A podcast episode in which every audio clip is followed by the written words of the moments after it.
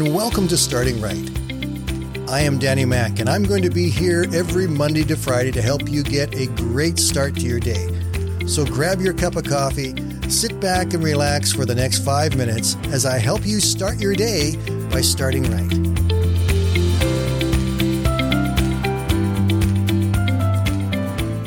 Well, good morning, everyone, and welcome to the Friday Roundup. Today, we're going to spend some time just reviewing our episodes this week, and I hope you enjoy them one more time. If you find that you've missed one, please go back and check it out. I'm sure you will enjoy the entire episode. It is always full of good stuff for you. So, right now, let's begin by going back and looking at Monday. Monday's episode was entitled Bulldozer for God. We talked about R.G. Letourneau. He was one of the greatest entrepreneurs and inventors in the 20th century.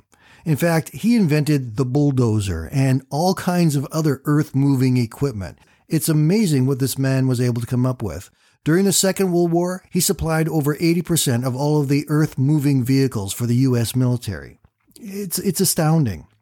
But what's more important is that Letourneau was a strong, faith filled man of God. He believed that he was put on this earth to raise money to help share the gospel. His life verse was Matthew 6:33.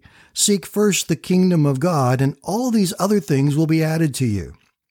And that's exactly what God did for him in his life. In fact, God blessed him so much that Letourneau decided to give away 90% of his personal income and to live off of 10%. He was an amazing inventor and entrepreneur, and he was a powerful witness and man of God. On Tuesday, we talked about a brand new song from Maverick City Music entitled God Will Work It Out. Like I said, it's a new song. It's one that you probably haven't even heard yet, but I stumbled across it. I enjoyed it very much, and I shared it with you on Tuesday. The song reminds us that whatever we're going through and whenever we're going through it, if we trust God, He will work it out. The song was inspired by Psalm 121, verses 7 and 8. It says, The Lord keeps you from all harm and watches over your life. The Lord keeps watch over you as you come and go, both now and forever. On Wednesday, we talked about David's son Absalom in an episode that we called The Privilege. And this episode really is the opposite of our Monday episode.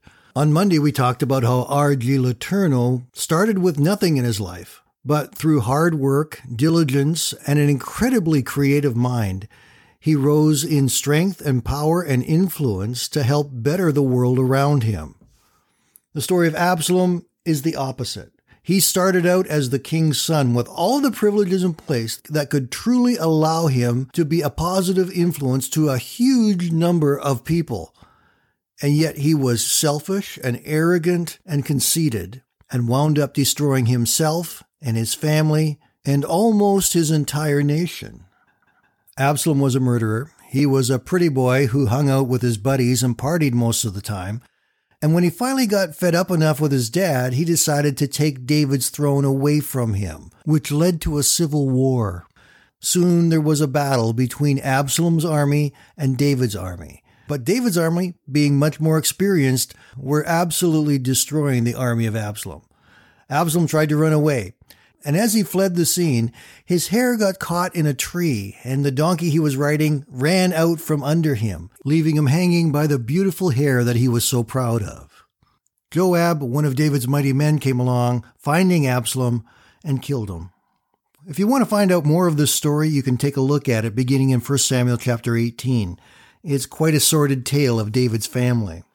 There were three lessons that we learned from Absalom's life we learned that good looks and charm and prestige really don't mean anything when it comes to a person's character or quality. We also learned that it's not a good idea to take advice from the people you party with, that will usually get you into big trouble. And then we also learned something about King David.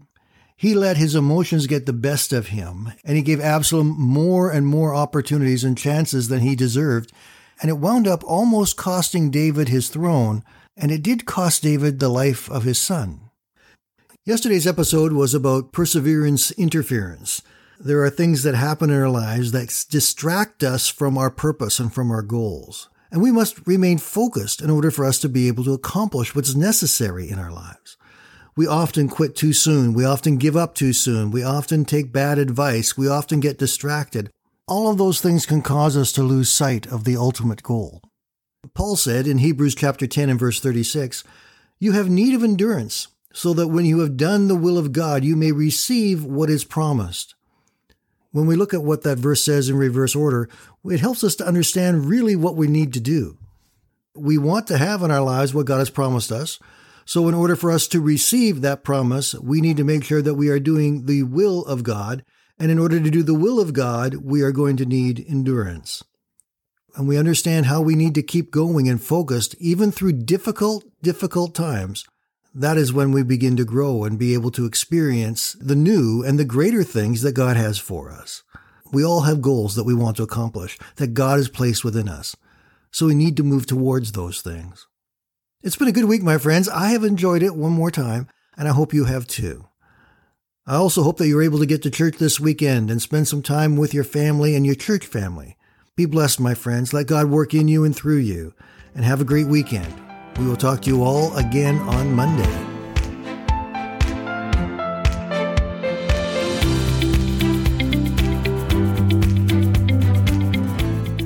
Thank you for listening today and I invite you to join me Monday to Friday right here on Starting Right with Danny Mack.